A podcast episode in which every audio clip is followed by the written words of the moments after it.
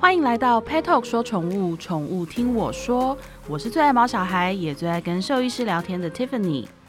每只毛孩都是爸爸妈妈的心头肉，我们舍不得它挨饿受冻、生病痛苦，我们尽可能的给予它最好的照顾。有家的孩子像个宝，在家里面受到百般呵护，可是有时候可能也会因为一时的疏忽而导致走失的意外发生。我们很常在网络上看到很多寻狗寻猫启事，其实想要找回走丢的毛孩，希望真的很渺茫吗？其实有的时候，说不定是我们没有在最关键的时候做最正确的事情，所以才会延误到找回毛孩的黄金时间。那有的时候，他们可能是因为害怕，或者是不熟悉地理位置，一时找不到回家的路；也有可能是因为肚子饿或者害怕而跟着好心人暂时的回家。其实只要爸爸妈妈做对，呃，我们找对方向，我们多试试看不同的管道，还是有很高的机会能够把走失的毛孩找回来哦。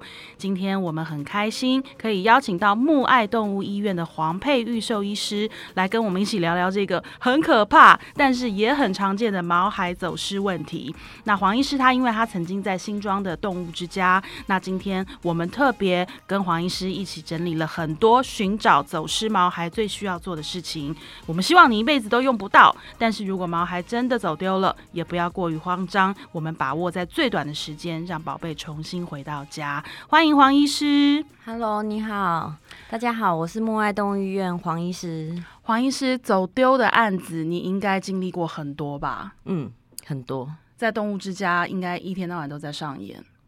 对，我自己为什么会？其实我现在讲到这个议题，我自己心里都会嘎嘎的，因为就是在呃几个月前，我的狗狗才走失。那还好的是，它只有在我们大楼里走失，所以我们兵分三路。我马上在其中一路跟他巧遇，然后我们两个眼神对到的时候，其实感觉彼此都有些尴尬。可是我马上就大哭：“你去哪里了？你找妈妈找了好久。”其实才十七分钟，但那是我人生最长的十七分钟。哇，你运气很好哎！对对，还好是在大楼走失。对，还好他是往上跑，他不是往下跑。他要是跑出去了，那真的就难找了。对，然后那时候其实我我我后来把它带回家之后，我就想说，虽然它有打晶片，可是那那也得捡到它的人够好心，把它带去动物医院扫，才会知道说它有晶片。那有的人其实就是直接带回家，或者是也不知道大家去哪里，那打晶片还是找不到主人啊。或是看它可爱，直接养起来啊！天哪，这怎么可以？可是这样是犯法的，对不对？黄对，因为如果有打晶片的话，在法律上它是你的。生命财产啊，那如果他真的直接把你的狗狗养起来的话，不还你，在法律上是属于侵占罪。可是那也得先找到这个人，所以感觉那个对那个路径还是很路径很难。对对啊，因为狗狗不会讲话，所以黄医师最常发生的走丢原因有哪些啊？嗯，通常我们之前在动保处最常遇到的都是自由犬。你知道自由犬吗？就是养在家里，通常是养在家里，通常是一楼住户，然后养在家里，然后对他说啊，我呃每天都是让他自己出去大小便，他自己会回来啊。天哪！对然后有一天，对，然后有一天就没有回来了。嗯，有哎，我们就曾经。就是有呃客人跑到 Pet Talk 来问说，我们可不可以帮他们张贴寻狗启事？就是因为他们家的一只红贵宾，然后他们家有有一楼的院子，他就是每天自己会去逛公园，然后说常年七八年来都是这样，然后有一天就没有回来了。后来有找到吗？后后来没有找就没有找到啦，我们就只能安慰他说他就是被别人抱回家了，因为我们看照片，其实我眼泪都要掉下来了，因为好可爱哦。然后我就在想说，这么一只可爱的小红贵宾，你你哪里来的信心，认为他会自己出去玩玩再回来？那如果真的有心人把他抱走，他也反抗不了啊，他又不会大叫说妈妈妈妈。对啊，应该是被抱走。不要开这种玩笑。对，我们也只能安慰他说，他们全家人都哭了好久，但我们也只能安慰他说没办法。那他有打晶片吗？他有打晶片。那那你有没有？去动保处，他有去登记，有有登记，他有去备案，但真的没有被被捡到动保就是完全没有，所以我们就那就真的回不来了，那就是被被很难回我们就只希望说他是被好人家藏在家里面，太可爱了。对，哦所以养狗物、养宠物其实真的，哎呦，要担心事情好多、哦。因为像就是我们刚刚讲到说走走丢的原因有哪些嘛，嗯我后来也是想说，我们家小当是干嘛、啊？就是那一段时间拼命的要往外跑。嗯，后来有兽医师说，他应该是要去找他见不到面的女朋友，对，应该是发情的，他没有结扎，对不对？他没有。对哦，那应该是附近有母犬正在发情中，对啊，那个荷尔蒙会引导他的身体去寻找他，臭小孩，对生物本能呐、生物本能。对啊，然后我就那一次之后，其实我都有那个创伤症候群，你知道，就是像我就会一直怀疑我们家的大门没关好。所以，像现在连我我人类的儿子都知道，我们家进门之后那个门要锁两道，因为那一次他会跑掉，就是因为朋友来我们家，然后门没有关好，然后他就趁着一一溜烟，我们在讲话，一溜烟一个小缝，他就钻出去了啊，。就那一下下，就那一下下，而且我们大家就约莫讲话讲了两分钟，因为平常他很粘人，他都是在我们的旁边，我们就是我先生先发现，我先生就说为什么没看到狗？我说对啊，他平常应该都在我们视线范围里，就是随时眼神都会对得到他的那种。我说嗯，嗯，怎么觉得刚刚讲了一段话都没看到他？然后就看到门没关好，想完蛋，还好找到，不然我觉得他应很可爱，他应该 他会哭死，我不敢想。对。但是其实我那时候也就发现了一个 bug，因为啊，我虽然有帮他打晶片，可是你知道后来仔细推敲，我就想说，那真的也要遇到有缘人，就像那只红贵宾，嗯他也有打晶片啊，而且他还知道回家的路嘞。可是就是没办法，他回不来就是回不来。那后来我就在发现说，其实捡到他的人，可能也不是要刻意的隐藏或者就把它留下来，而是可能。真的有时候缺乏这些知识，或尤其是一些没有养宠物的人，他捡到动物，他其实是不知道怎么办的。对，啊，像我们就遇过一个邻居，我们他就说啊，他狗狗好漂亮，一只米克斯，然后养的好漂亮，然后就是好好可爱。我说哇，你的狗狗怎么那么棒？他就说啊，就捡回来的、啊。我去菜市场，他又自己跟我回家，然后我就说那我就说那他他他他他说他应该有主人，因为他有项圈啊，项圈上面上面都没没有电话啊，没有的我吹波浪啊。我说那我们带他去扫晶片，然后扫晶片是虾米？没有少，这是真实故事，就是他就是我们家邻居一位阿妈，就买菜带回家的，然后他又很爱他，他每天去市场买嘴边肉给他吃，然后就是超级爱他，然后但是他根本不知道要扫晶片这件事情所以，他可能搞不好晶片，只是没有去扫，对他不不懂不知道而已。对我就想，哇我今天这去跟阿妈讲，带他去扫晶片，然后找到亲生父母，阿妈会不会杀了我啊？阿妈应该会很难过，阿妈爆哭，很多年了吧，养很多年了，养很多年了，对。然后阿妈还很得意说她自己选主人，她就跟他从菜市场一路跟回家。我现在想，阿妈那时候手上可能有拿什么好吃的，她饿了，嘴边肉，一定要拿嘴边肉。对啊，阿妈说她每天早上都去买新鲜的嘴边肉烫给他吃，对她超好。对，哇，所以好赞哦！怎么办？人跟动物之间的这个情情爱爱。对，所以我后来就发现一个 bug，就是我听完这个故事之后，我就想说，嗯，哦哦，就是打晶片，那首先你也得先遇到这个有缘人，他会带你去扫晶片。那如果不扫，他对他也许也不是故意的啦。所以我后来就进一步的在我的狗的身上挂了项圈，然后上面那个牌子还很夸张的印了我的手机、我的公司电话、我的家里电话。嗯然后我先生说：“有必要要这样吗？”我说：“我怕他打不通。欸其实这样很好，这样很好，没办法啊双双重保障”。对啊，就是我确保你一定要找到我。对你要是不找我，我就告诉你。没有啦，就是就是我我只是经历过一次，真的没有办法承受再来一次。对啊，这真的不要再第二次。那黄医师，如果走失的毛孩他没有植晶片，他第一个回家的路更渺茫，第二个犯法，对不对？你是说没有打晶片这件事本身犯法？对，呃，对，以，目前台湾动物保护法是规定一定要打晶片，然后是犬。目前猫没有明文规定啦，是对，全台湾目前是只有狗嗯明文规定要打晶片，但台北市的特制条例有明文规定是犬猫都要打，嗯然后其他的县市是目前没有，嗯只有犬。哦，嘿，那猫走丢岂不是更麻烦？它连晶片都没有。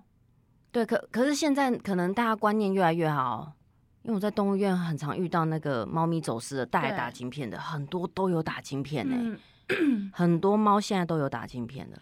因为我觉得真的四主教育还是挺重要。那四主你嗯自己本身就是有意识到这件事情，那真的就是多重保障啦。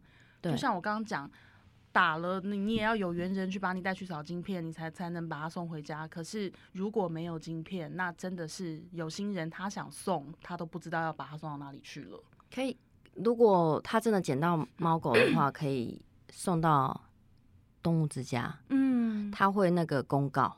有我的好朋友，他有一只西施，他的西施也是在大概七八个月大的时候，大疑似也是出去找女朋友。嗯，对，所以养公狗的人真的要注意一下，就是他们会为了找女朋友这件事情，就是做出你想不到的事情。对啊，会去很他们家在。大楼的十一楼，然后那一只西施，它腿很短很小，我们都已经笑它很像一颗圆球。嗯我们嗯，都怀，我们都在笑说，它如果不是坐电梯到一楼的，它是一路滚下去的嘛。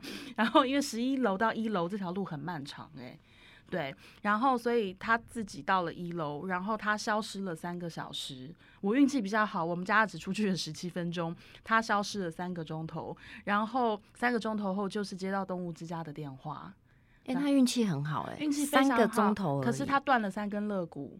为为什么？不知道，就不知道是摔还是被车撞，所以我们才会开玩笑说他是从十一楼滚到一楼去吗？对，他就断，他就送到医院去啊。妈妈动物之家捡到他，马上联络他妈妈，然后妈妈送冲过去，然后送到医院，断了三根肋骨。可是真的就还好，他有晶片，然后跟还好他被送，他是被被动物之家，就是人家联络动物之家去接他这样子。对啊，这样这个管道回来最快，而且以前 以前晶片，因为现在政府在宣导要打晶片，打晶片，对会鼓励你打晶片，所以以前的晶片通常都要自费，嗯，哦，超贵，一支就一千多块。哦。现在打晶片，新北市市民只要到动物动物医院、嗯嗯。新北市的动物医院，还有新北市动保处打，只要嗯。两百五。如果你是新北市市民，是。就两百五，哦，所以很便宜。所以这样子，因为比较比较低廉的价格，所以让很多动物打晶片的普遍度变高了。我在大概呃二十年前也养过一只雪纳瑞，然后那是我第一只狗狗。然后我们那时候因为打晶片，第一个还没有强制，第二个观念不是这么好。我们只是觉得说打一个这么大的东西到身体里是很痛很恐怖的。然后 当时也是想说，狗狗都在家，它不出门啊，对啊，然后就是也没有什么。就是出我们，它除了去宠物店洗澡，它几乎是不出门的。所以，嗯因为这源自于说我妈有个阴影。我妈以前养过一只狗，它就是出去捡了外面的东西吃，然后不知道吃到什么，它后来回到家就是拉血、吐血，后来就死掉了。所以我妈从此以后再也不遛狗，因为他觉得狗狗出去外面就是很危险。然后我我妈那时候就觉得说，哦，因为我们那只狗狗雪纳瑞它又不出门，那就不用打晶片，不要受这个皮肉苦。嗯，直到有一天，也是大家很很大喽。我妈那时候还抱着它说：“你都十岁了，你还逃家？” 它就是 已经很老，而且它很老练，因为每个礼拜那个美容师会骑摩托车来接它去洗澡。然后一开始都放提笼里，然后到最后，因为她也蛮爱玩、蛮爱兜风的，而且常年从她不到一岁就这样接送到她十岁，她已经超级会坐摩托车。然后他就坐在前面，然后就是反正那个美容师腿夹着他之类的，然后就就就是这样来回接送，因为路程也很短。嗯，但殊不知有一天他就跳车了。对，美容师是告诉我们说，红就是红灯，他停下来，狗狗不知道看到了什么，他就直接跳车往路边冲。然后美容师说他把摩托车丢在中间马路中间，他就冲去追他，但是他追不到。然后就还好的是，好心的路人就是在路边帮忙抓他，就是远端的那个，就是看到远端的路人看到有人在追一只狗，他就把狗拦下来。然后要不然那个美容师靠自己他是追不到的，是还好被人家拦下来，所以他才抱到他。然后就回到我们家之后，他就一直跟我妈道歉，然后我妈当天立刻马上带他去打晶片。很好，对对，对，因为我妈就想要说，天哪，已经是这样子在安全网里住着的孩子，跟我们从来没有想过他会有这样的一天的时候，他都发生了，而且他已经十岁嘞。对啊，我妈就说你已经那么老了，你还学人家逃家干什么？你还去跟人家跑什么百米？你那个你这样子腿有没有受伤啊？妈妈心痛，然后就抱去打针打晶片这样子。对，还好。呃，不过妈妈会担心晶片会痛，这点很正常。你知道晶片多大吗？我微晶片，我带我们家小亮去打手，看了就觉得好可怕哦。对，你知道那个围巾片的大小，就像你吃过泰国米？有。那生的泰国米 就是这么大，这么长。对。然后要用一这，你要打这么粗的东西进去，一定会用很粗的针把它带入嘛。所以通常打晶片，其实真的很痛。所以那时候带我们家小当去打，忘记是第好像第二季、第三季吧，然后狂犬病什么一起打。然后那天我记得他不知道打了两针还是三针，然后外加一支晶片。我觉得那天他恨死我了。那晶他打晶片那一针的时候有没有？有啊，他前面有没有干一下？他是因为我们家狗很乖，就是乖到他也不会叫，也不会什么。可是他的那个眼神是那种。妈妈，刚刚那是什么？我跟你讲，晶片针清醒的时候打超痛的，天哪！所以我们都会建议说，哦，如果动物结扎的时候啊，那对，你就顺便打一下，因为我们都会给他看那个晶片针，你看有多粗。哦，好好好，那睡觉的时候打好，麻醉的时候顺便打。哦，原来还有这一招，可恶！这样子，医生怎么没有告诉我？可可是也是要那个啦，刚好要麻醉、要结扎的时候，或做其他的，对，顺便打。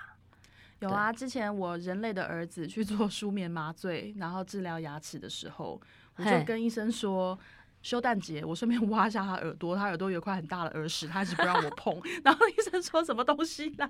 我就说他醒着不让我碰，现在好不容易把他麻倒了，我赶快把那块耳屎夹出来。后来夹出来了吗？有啊，然后我就很开心，非常满意的走到候诊区。对，所以就是很大吗？呃超大，对，耳鼻喉科医生好想看哦，对，很疗愈哎，对，很疗愈。对，你知道那个牙医师还在旁边很紧张，说：“妈妈，如果太深，你不要挖。”我说：“没有，没有，就在门口，我盯着他很久了。”我说：“而且我今天还自己带了那个夹子，你知道，就在等这一刻。”你就在等这一刻。我是有备而来的。那夹子有带灯。有吧？有就是那种比较钝的小孩子专用的那种，其实蛮安全，夹不到就夹不到。但一夹又出来，然后牙医师说：“哇塞，真的耶！”对，所以今天黄医师又提醒了我们一件重要的事情，就是如果就是也要去结扎啊，还是呃什么小狗应该比较不会洗牙，对，或者是洗牙的时候，就是可能趁机有一些 不能做的检查，是不是赶快做一做？洗牙要镇静、要麻醉的时候，就顺便做一做。如果你真的想帮他打镜片的话，是，他这样就不会挨第二次痛。是，不过啊，就真的就好像那次我妈妈抱着那只雪纳瑞，当下立刻直接带着它冲去动物医院打晶片。然后其实，嗯，当时真的是这种走失，你只要经历过一次，你真的会有很大的阴影跟创伤，因为没有办法想象它出去了怎么办。因为后来有好长一段时间，我妈每天都在跟那个我们家雪纳瑞狗狗面面讲话。我妈都会跟他说：“你看家里这么舒服，你的水都那么干净，啊，饲料都给你每天装满吃到饱，然后还有肉肉加菜啊，你看你睡觉这个垫子，妈妈每个礼拜都给你，婆婆每个礼拜都给你拿去洗。你看你这样子还要出去，好幸福哦。”对，然后我你知道，我妈说她其实第一个念头是因为我们家那只雪纳瑞，我妈很爱干净，所以那个水是有一丁点的那个脏，我妈就去换，就是有飘一根毛，我妈都不行的那种，所以我妈就一天到晚在洗她的碗跟换水。我妈就说她在外面没有干净的水，她不会喝，她渴死了怎么办？所以你看，有家的孩子是不是都是个宝？很幸福，真的。对啊，然后我们真的就会害怕他在外面如果过得不好怎么办呢？哎呦，不敢想象。嗯，那我想请问黄医师，就是，所以我们刚刚讲没有晶片是真的万万不可，痛就让他痛那一下下，一定还是要给他打进去。我们还是要让他有晶片，好不好？因为回家之路真的就得小靠这小小一颗米粒，要不然希望其实是更渺茫的。那。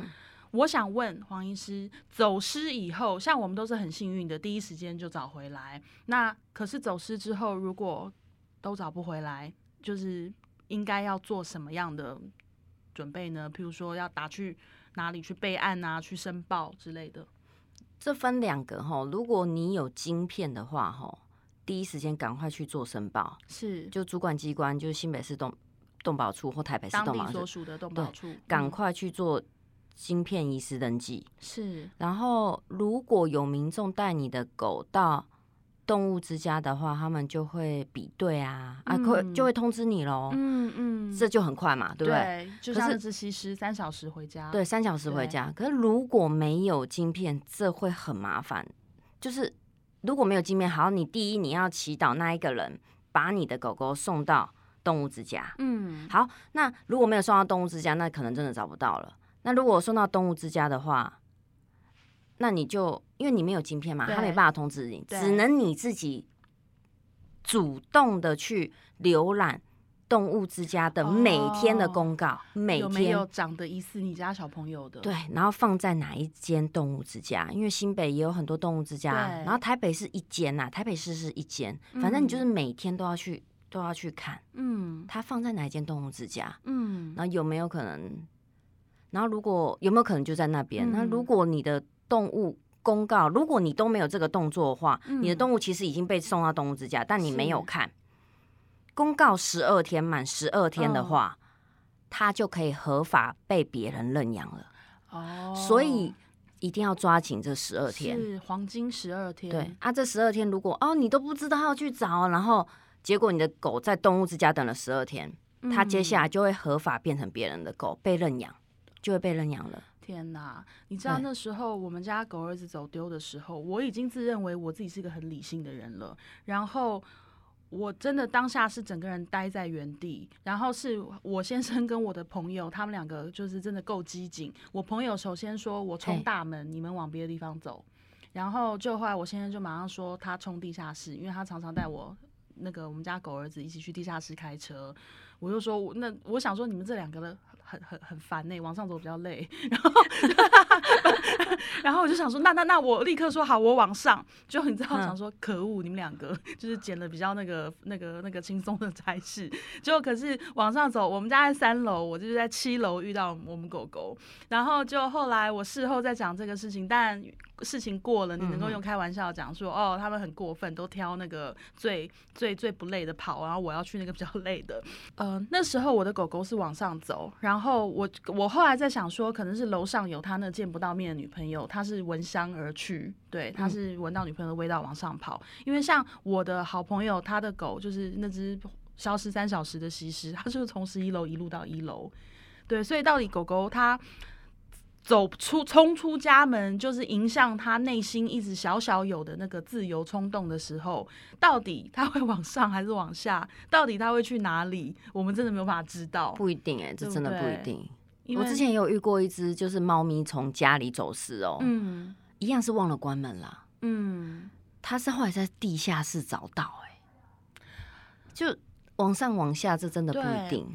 所以啊，其实就是当狗狗、猫咪走失的时候，我觉得我们没有办法预测它到底现在是要去哪里，跟它当时在想什么，或者是受到哪个心意往哪跑。那我觉得。我们真的说真的，你也没有办法先问他，哎、你如果有一天要逃家，你要去哪里？对他自己也不知道，所以就是我觉得我们能做，真是安全措施做好，吼，就是晶片一定要打，然后项圈再来一下，像我就是那个电话号码留好留满，就生怕人家找不到我。对对，可是请问黄医师，嗯如果我们角色对调，今天我在路上捡到了别人走丢的毛孩，我该怎么办？我脑海里又浮现我那位邻居阿嬷，你知道，就带回家 买嘴边肉。对，但我也不忍心告诉阿妈呀，那唔丢。对，可是我们应该正确做法是什么？联络动保处，联络动物之家吗？正确做法是你先直接带它到动附近的动物医院，哦扫看看它身上有没有晶片先。去扫晶片。，对，然后如果有晶片的话，动物医院就会帮你联络一下，因为它不，哦因为动物医院因为各自法的关系，它不能把主人的电话还有个人资料留给你，所以动物医院会帮你联络。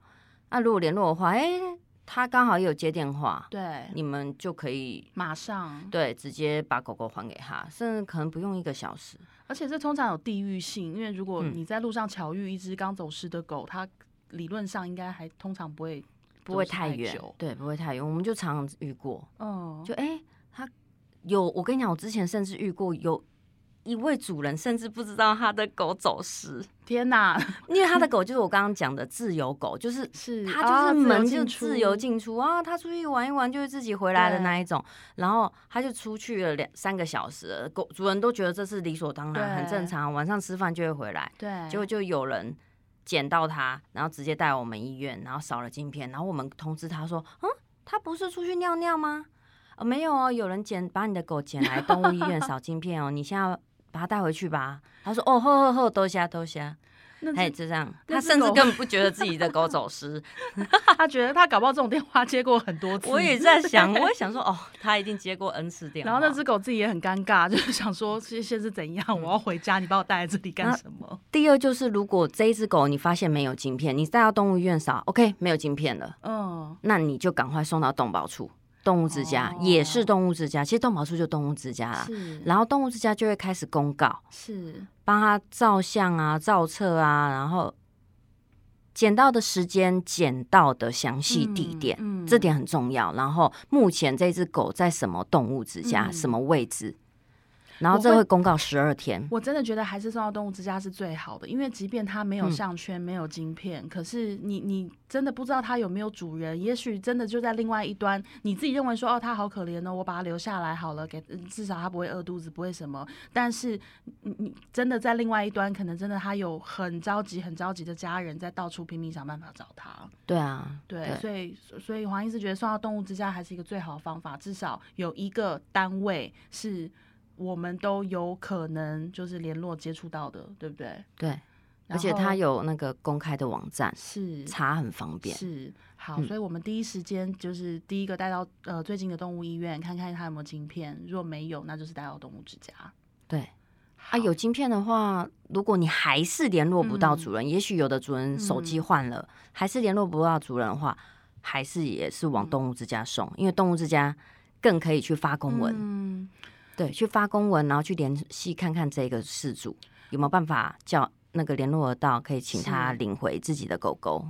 好，我今天回家我就要去按那位阿妈的门铃，就是给她教育一下，这样子跟她说，下一次那个如果狗狗跟在你后面啊，你你你你可以联络我啦，我帮你带去动物医院，或者是就是那个不要轻易的把它留在你家，这样子就是你可能犯法哦，然后跟人家就是可能是有家人的，对啊，可能他的父母正在 我第一个就希望他回来我第一个就回去教育阿妈。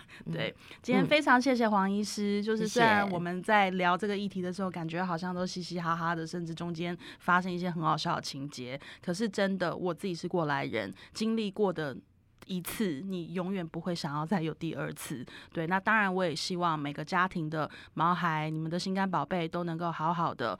对，那我也要再呼吁哦，我们不要太相信狗狗、猫咪他们自己出去跟回家的本事，好不好？对他们真的走丢，他们也不会打电话给你说妈，我现在哪里，你来接我。所以我们不要轻易的冒险，就是动物，我们真的就有负看顾好他们的责任。那今天这一集我们就到这边，我们再次谢谢木外动物医院的黄佩玉兽医师。那如果你们家就是有一些毛小孩，就是因为黄医师之前在收容所工作过，那如果就是你有一些相关的问题呀、其实都可以到木外动物医院去请教黄医师，他会很乐于跟你分享哦。那我们下次再见喽，谢谢黄医师，谢谢，谢谢，拜拜拜拜，拜拜。